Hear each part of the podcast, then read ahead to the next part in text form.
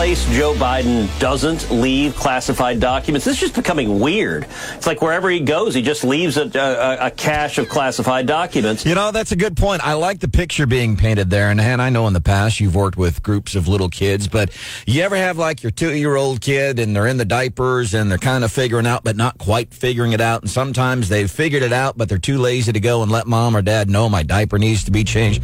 And they're running through the house. And as they run through, they're leaving a trail on the floor. Yikes. And you can tell where they've been. Yeah, or socks. The socks, yeah. But the stuff from the diaper. That's the picture Ted Cruz paints on Joe Biden. Like everywhere he goes, he's just a two year old in diapers and he's Talk about classified documents. huh? He's leaving classified documents everywhere he goes, like a little two year old. Uh, FBI yesterday searching a Biden home in Delaware. Marsh, do we add to the scoreboard this morning? Well, we'll modify the scoreboard. How's that sound? We'll modify it. They did apparently pull out. So the FBI is looking, and Team Biden is all, well, listen, you know, this was, uh, it was consensual. We knew this was coming. We encouraged it. They did pull out, apparently, uh, out of the house. They pulled out like some little handwritten notes and things like that, but nothing, nothing spectacular. And I, I heard this from progressives yesterday.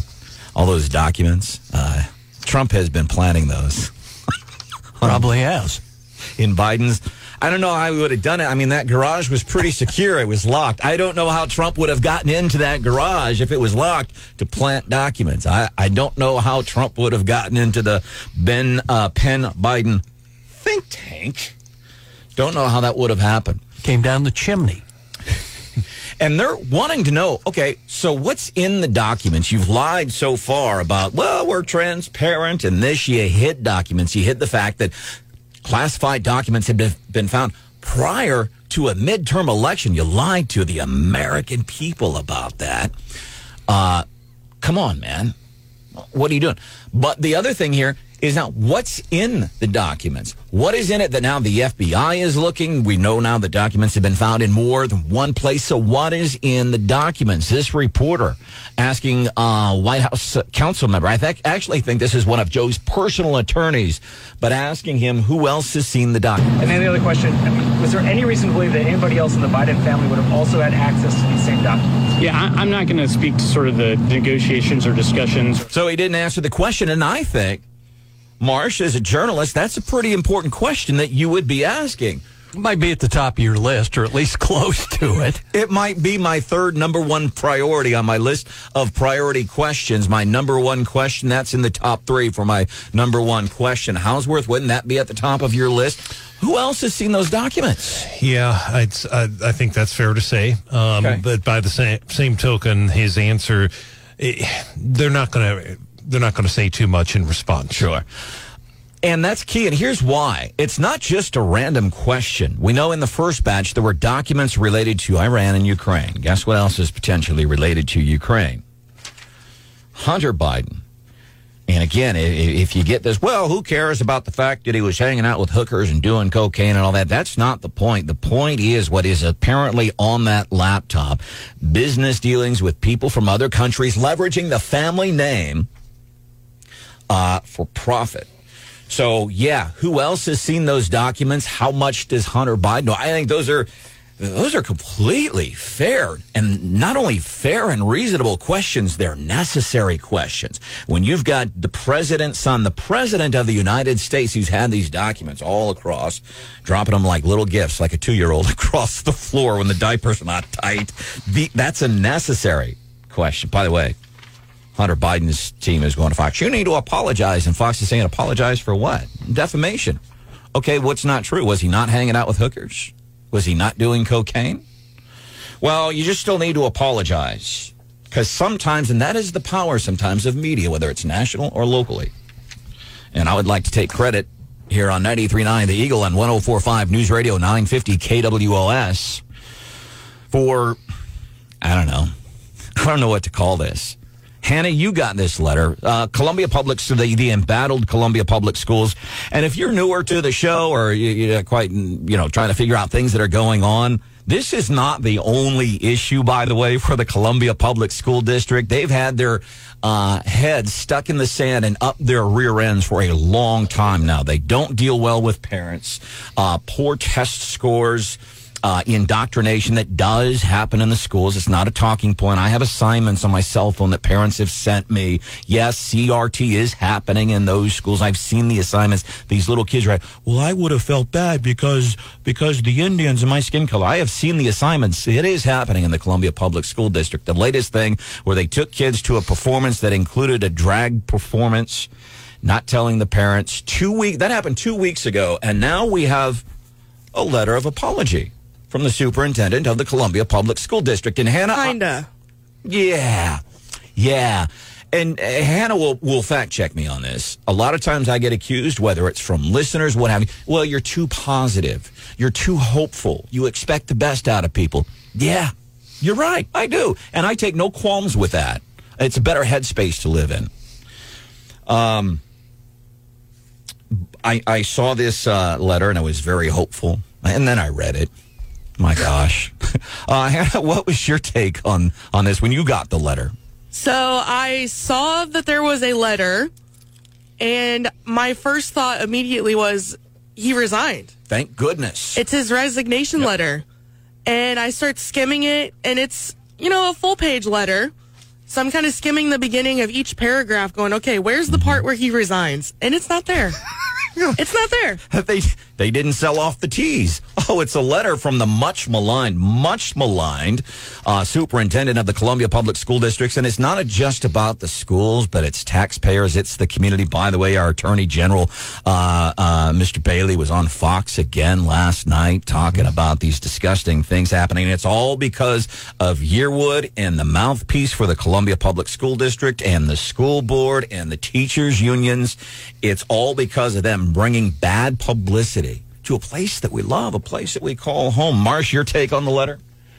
Oh, I don't know. It was kind of it was it was finely crafted, but it was I don't know if excuses is the right word. It, it wasn't really an apology kind of letter that that you might expect. It was fluffy. It's a boyfriend apology. Hey, baby, I'm sorry you got mad that I was out all night. But I'm not sorry. You know, I'm sorry you got mad. You're not taking ownership for your behavior. Hey, honey, that was wrong. I was out late doing things maybe I shouldn't have been doing, but I did not communicate. This is a boyfriend apology. It's apologizing, but not really apologizing. I want to start with the first line. Here's why I say that. Dear CPS families, over the last week, there has been much discussed regarding the City of Columbia's diversity celebration. No, no. There has not been discussion regarding the City of Columbia's diversity celebration. That's deflection. What has been the point of discussion has been the ignorance and how anybody in a school district, when you have the mouthpiece for the school district who is on the planning board for the city separately for this event, who knew that was going to be there. The spokesperson for the Columbia Public School District knew there was going to be drag performers there. So people aren't talking about Columbia's diversity celebration. They're talking about the ignorance of the Columbia Public School District, the lack of communication, and now for two weeks, for two weeks, no, we've done nothing wrong. Call the city. This is not a big deal. What, what, what? Uh, two weeks later, this uh, apology, and it's not an apology. Uh, what people were talking about was the lack of communication and the fact that you brought drag dancers to an event where you knew little kids were going to be, where you had uh, a, a nonverbal autistic child. And I love if you've watched this video. Uh, if you've watched this video, you've seen. Remember, that one of the things that we're doing, highlighting Martin Luther King and this poor one. There's a couple of them, but the one specifically, I'm thinking about those people that were there for this Martin Luther King that where they're honoring Martin Luther King and what he's done for civil rights over the years. And this black woman sitting at the table while people like Roy Lovelady and Andrea Waner start tipping these dancers, handing out dollar bills to these dancers. And we're here to honor Martin Luther King. That is so disheartening. An event to honor arguably one of the greatest civil rights activists of all time. And to see some of these people sitting at these tables like, my gosh, we're here and one of the things we're doing is about Martin Luther King. Um, this is horrible. there's a, there's a there's two other things on here that we need to point out. Number one, the apology is in the third paragraph. The apology, in, in, and it says for some, the city's event demonstrated the importance of inclusion. That's true because we there are a lot. Stephen Weber, look at Stephen Weber's tweets. I mean, he is clearly Brianna Lennon, Mayor Buffaloe.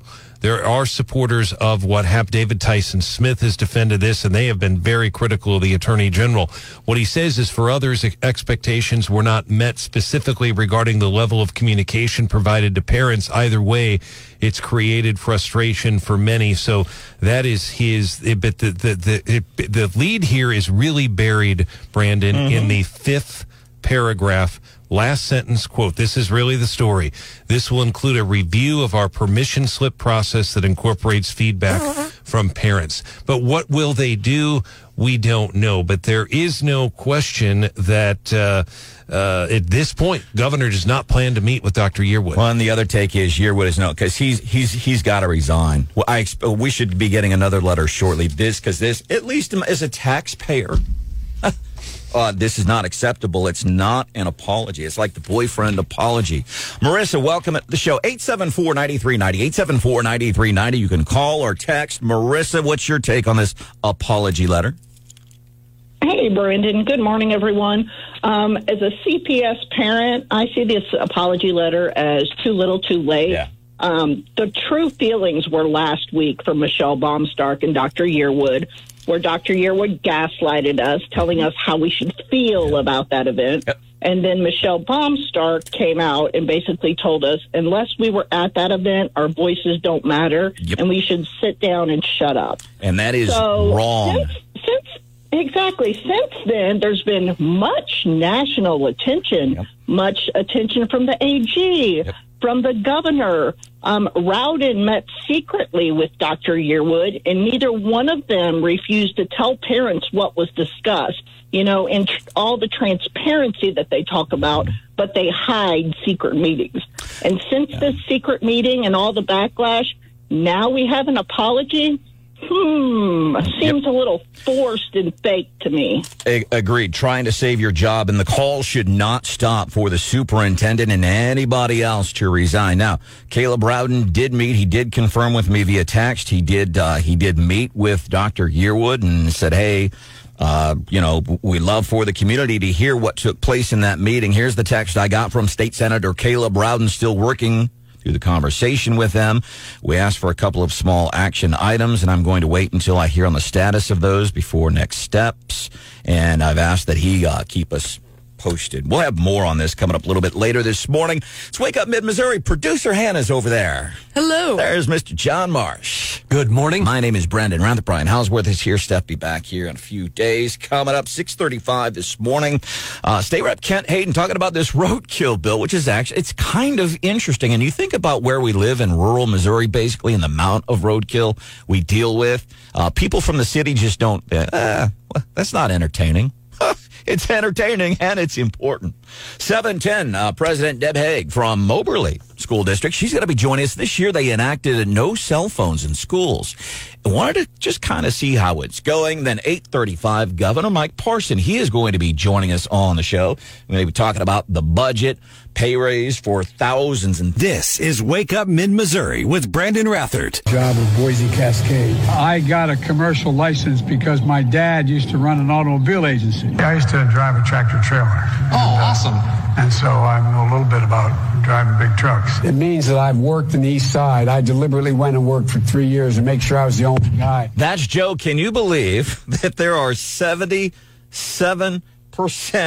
of Democrats that approve of how Joe Biden is doing his job. That's getting us into today's daily DC rundown here on Wake Up Mid Missouri. And I- am serious. Like, if you're a Democrat listening right now, or you know somebody that still approves, because we know um, we have an influx of young voters over the past couple of years. Um, young people that have voted for Biden. We have a whole bunch of new listeners and regretful Biden voters that are going, my God, what did I do?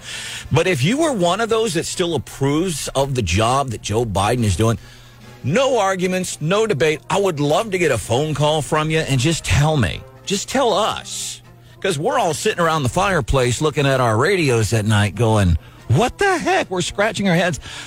Who is approving of the job that the president of the United States is doing? And I would love to hear that from somebody that still approves of what he's doing. Here's some other interesting numbers. Uh, his approval rating down uh, compared to last month. 64% of Americans, by the way, the overwhelm. There's 300 plus, what, 330 million people here in America. The majority of those Americans, we're talking what, maybe almost 170, 175 million Americans this morning waking up, getting on with our day. Not pleased about the track that our country, the United States of America, is on. Not pleased about it. Man, that's huge. All right, other things happening in the daily DC rundown. Of course, Joe Biden, another search yesterday. The FBI searching President Joe Biden's vacation home in Delaware. They didn't turn up any classified documents. Um, but agents did take some handwritten notes and other materials relating to Biden's time as vice president for review. Kind of like when the cops say, Hey, you're not under arrest, but we'd like to sit down and chat with you. We are looking for this person. The FBI is saying, We're just wanting this stuff. Equipment. They're much larger animals. So, and, you know, they, they get hit, they'll, they'll, they'll run onto someone's property. Brian Boyce, Cole County Public Works Superintendent, joining us on this show yesterday, talking about uh, how they do the uh, the roadkill, which is a big thing. As a matter of fact, there is legislation happening right now in Jefferson City as it relates to roadkill. This is something I am uh, intimately familiar with. I live uh, out on WW. Maybe wrong choice of words. Doesn't sound good. Uh, but road where I live, we see a lot of lot of roadkill uh, in a uh, rural area. By the way, the entire conversation yesterday with Brian Boyce, Cole County Public Works Superintendent, that was pretty cool. I gotta say. I mean, I'm not trying to humble brag on our show, but good work, Marsh.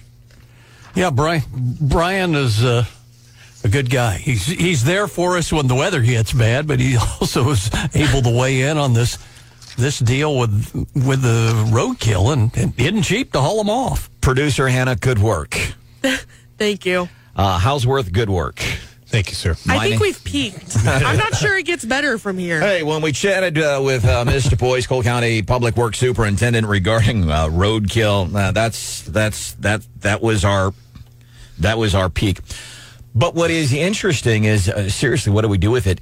If you missed any of that conversation, you can go to our websites, 939theeagle.com and kwos.com. kwos.com, 8 o'clock hour, I think it was yesterday. It was just a, it was a, it was a fascinating conversation regarding the actual removal of roadkill, but then we kind of make it serious for a minute. What what does happen with roadkill? Whose responsibility? What do you do when it's August and you've got something laying off to the side of the road that's been there for a while? It's starting to foul up an entire zip code. Let's bring in State Representative Kent Hayden. Kent Hayden reps an area that includes Mexico, longtime veterinarian, worked for MFA for a lot of years. He is joining us on the show. Uh, Kent, welcome in. I'm glad that you could join us on Wake Up Mid Missouri this morning. Uh, bottom line, what's in your bill here? Basically, our bill says that uh, short of it is that highway department would pick up the deer, MoDOT, and uh, that the expense of that be paid by conservation, and they would bury the deer on conservation land, uh, three foot deep. Uh, this it's interesting. Both of these are commissions, and both of these legislative we have very little effect on their finances. And uh, there's a, even a question: Can we make them expend money on this? But the reality is, what happens when you got two commissions and neither one of them will do what's right? Then who who is going to referee this food fight among two agencies? And again, neither one wanted to expend their money to pick up the deer. And the reason it's written the way it is is that conservation by by the Constitution is responsible for deer and by the Supreme Court that they they own the deer in essence, but they appear to think that once they hit my car, they're not my deer; they're deer anymore. So that's the food fight that's going on, and uh, it shouldn't have. We shouldn't even have to do this if they do basically do the right thing. And uh, this this bill appeared in uh, three years ago. Tim Remole up at uh, Moberly had it, and we were promised, or those of us on conservation uh, committee were promised that they would take care of it. And then this spring, I asked, I said, so what happened with you taking care of the deer? And the answer I got, we didn't say we'd take care. We said we'd talk about it. So at that point, that point, I decided to file a bill, and Paula Brown, who was the uh, minority leader on the Conservation Commission, uh, Democrat from St. Louis urban area, said, "Well, I'm going to file the same bi- bill. This is not a this is not a partisan issue. This is not urban rural. This is just what's right for Missouri issue." Let me ask you this, Mr. Hayden. Is uh, I'm thinking of somebody right now, and uh, they're they're driving into work this morning. Uh, they're driving on their way to Hitachi, and they're thinking, "Why should I care about who and the way that roadkill is removed? Why should somebody care about this?" Well, you know, this this got started re, revived again this spring. I was at a at a Sunday school uh, meeting, and somebody said, "What about these deer on the highway?" And all of a sudden, it almost turned into a, a torch and pitchfork meeting. I mean, it, it's a hot issue because they stink. Uh, they give a really bad image. If let's say you've got somebody coming in from St. Louis to look at a business in Mexico, Missouri, or wanting to start a business, and they pass 25 dead bloated deer on the highway, what kind of image does that give of our state? Or what if you've got tourists coming through and, and they're going from St. Louis to, to Branson and they see 25 dead deer? What's the image that gives the state of Missouri? It's not a positive image. Now they work. They they used to pick them up, and take them off, and then conservation department said, "No, you're spreading chronic wasting disease when you do that." And I was a chronic. I was an epidemiologist for the Department of Ag for eight years, six of which I was in charge of this Department of Ag's uh, chronic wasting program. You know, and you spread chronic wasting disease by nose nose contact or by contamination of the premise. So if you leave them on the highway, you're contaminating the premise. That's why we said take them, take them to conservation land and bury them three foot deep, and then you've you've limited exposure. Representative, we appreciate you joining us. Uh, what you said there about Representative Paula Brown is interesting because she represents an area near where my parents live in North St. Louis County, and there is certainly a deer problem there as well. No question about that. Uh, obviously, the rural areas as well. Your bill's one sentence, basically, pretty easy to understand. I think think you've explained it to Brandon, but to your point, I want to go back to what you said three years ago. You said conservation told you they were going to take care of the problem. Who told you that? What did they say? And, and why would they now say they're going to talk about it? Well, that conversation was Aaron Jeffries, the assistant director of conservation, and basically we were we were having the hearing. They said, "Okay, we're, we're going to work this out and take care of it. Don't worry about it. You don't have to legislate. We will we will take it on." And then in a follow up conversation with with Aaron, I said, which is a friend of mine, I said, Aaron, what, what about these dead deer you said you'd take care of? He said, you misunderstood. So we said, we didn't say we'd take care of them. We said we'd talk about it. And I went back to members of the committee, uh, Don Mayhew, uh, uh, Paula Brown. Uh, I, I called the representative who filed the bill initially. I said, Did, was your understanding they said they were going to talk about it? And said, no, they said they were going to take care of the issue. So again, uh, I don't care how they do it. I just want them to take care of the issue and get the rotten and dead deer off the road. The rotten and dead deer, get them off the road. State rep. Usually it's ca- uh, counties, I guess, that handle that.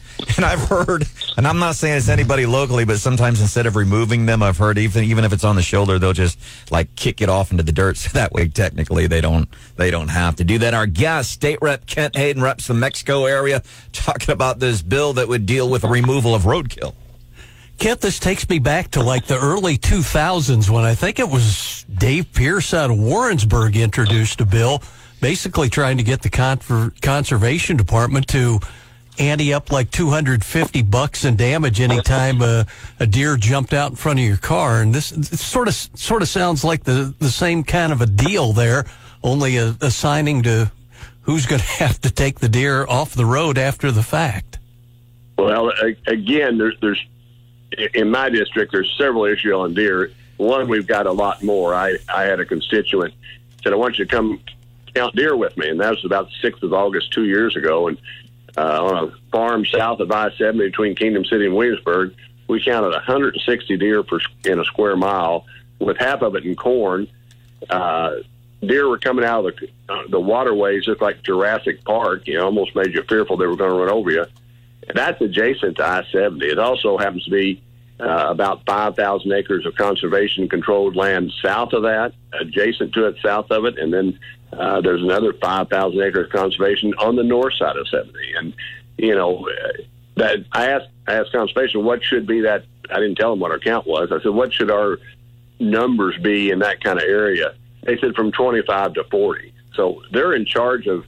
Uh, they're their deer, you know. They they control the permitting, they control the license, they control the numbers, and uh, I have another constituent that had 220 on their property. So uh, that's right around the ball. So we have a deer population problem. Uh, we can't we can't do anything about it except conservation says that we can, and so they they actually gave more permits in those areas, but you had to buy the extra license to get be able to kill them. What actually they were helping conservation out. I I asked conservation, why don't you destroy them on your property? They said, well, we can't do that. And I said, well, why do you expect the farmers to do it? Now, this brings up another issue. I have a lot of constituents that have deer strikes, and I had one in my car. Drive the state every year, and it was about three weeks getting repaired. Well, if I hadn't had if I hadn't had an auxiliary another vehicle, a farm truck, uh, I would have probably lost a job because I couldn't get there. So it's a big issue, and you know we see lots of numbers put out by conservation, in particular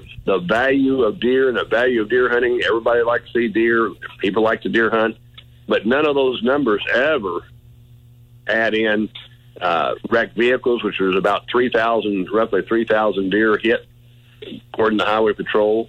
Uh, I think there was five fatalities related to deer and there's tremendous crop damage. You know, when you're talking about sixteen bush, sixteen dollar bushel beans or fifteen or whatever they are right now, and a deer eat fifteen or twenty acres, and you replant it three times.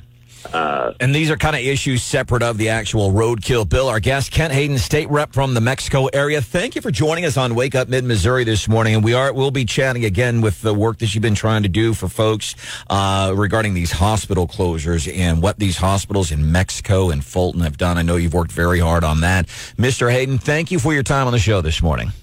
Appreciate it. Thank you very much. All right, we'll see you. This happened in Washington D.C. yesterday.